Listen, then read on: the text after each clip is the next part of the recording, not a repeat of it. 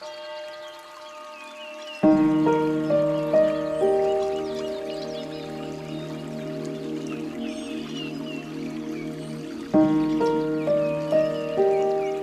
is Sound Mindset. I'm Robert. Today is Thursday. I hope you're doing good wherever you're joining me from. I'm in Franklin, Tennessee. Loving that the weather is changing and we're getting a little warmth headed our way. Here's what we do in our moments together. Every day we just start off by focusing on our breathing, just to simply get centered and still. Then we check in with how we're feeling and let God know our heart. We close our time by focusing on God's Word to see what He has for us in this day. We do this daily pause together to get fully present in stillness, to know and be known by God. So, as we begin, I invite you to just get comfortable, relax your body, quieten your mind. If it's safe to do so, close your eyes. Let's focus on our breathing. Take a slow, deep breath. Inhaling through your nose. Hold it for a few seconds and then let it escape slowly through your mouth. Do this a couple more times, just breathing in deep through your nose and exhaling through your mouth.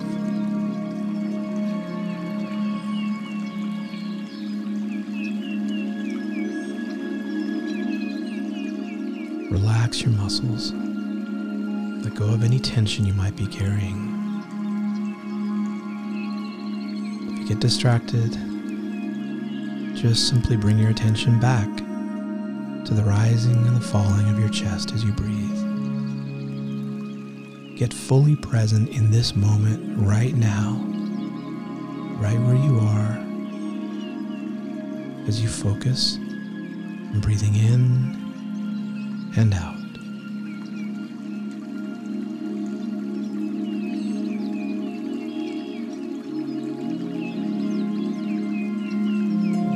Now, I'd like to invite you to check in with yourself.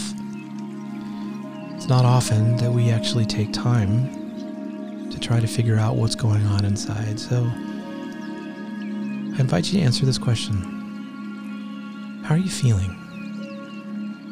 Really feeling? There's no right or wrong answer here. Just be completely honest about what's going on in your heart right now. How are you feeling?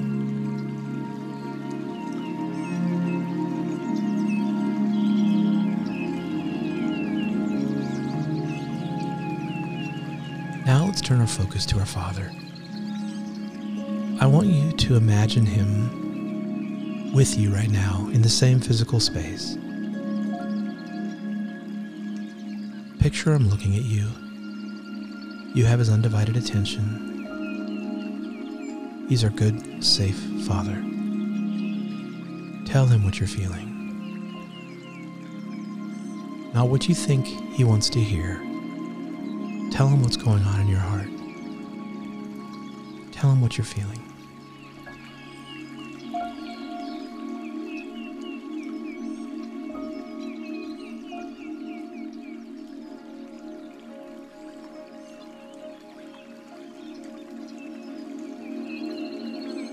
When we feel like life, or parenting, or schedule, or money, or all of it is out of our control, what we really mean is that it's out of our control, right?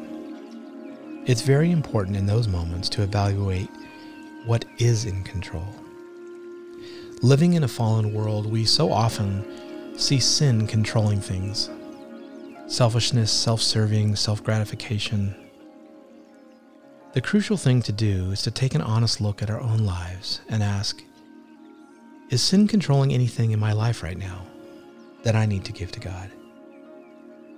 Listen to Paul from Romans 6, verse 11 through 14.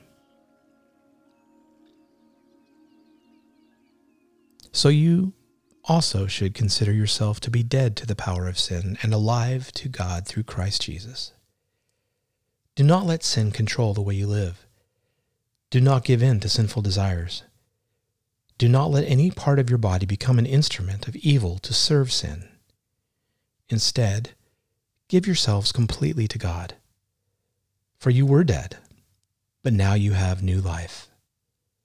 So use your whole body as an instrument to do what is right for the glory of God. Sin is no longer your master, for you no longer live under the requirements of the law. Instead, you live under the freedom of God's grace.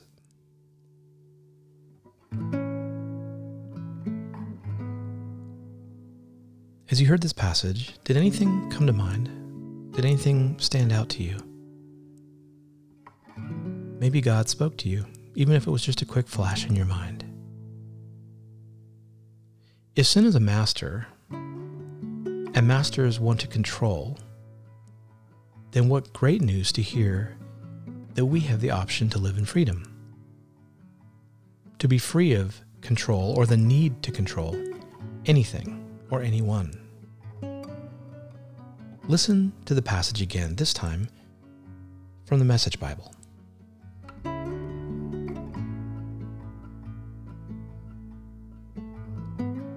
When Jesus died, he took sin down with him.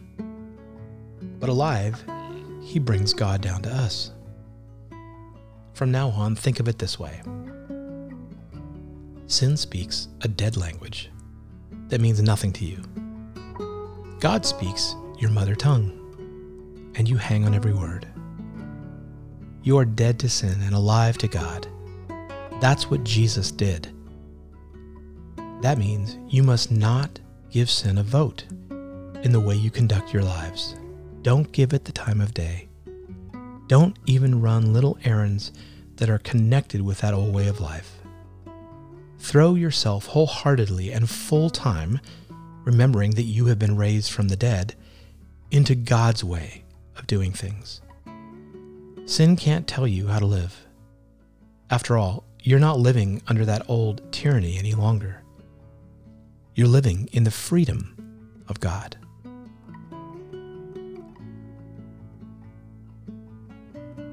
So, if this passage is true, then let me ask you what are you not free from today?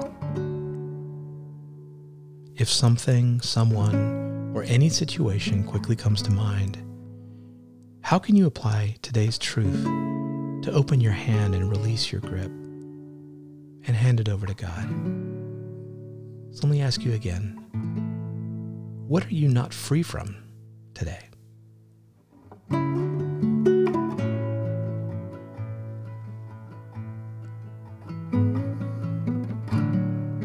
As you reflect on that, let's take some slow, deep breaths once again.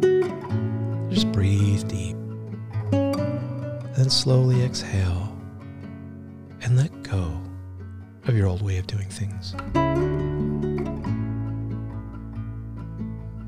Let's move into the balance that God gives us today and ask Him to free us from those areas that still have influence or control in our life.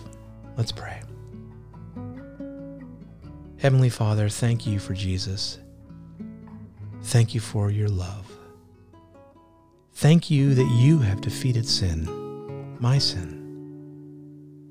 Thank you for my freedom. Help me to walk in it today. As above, so below.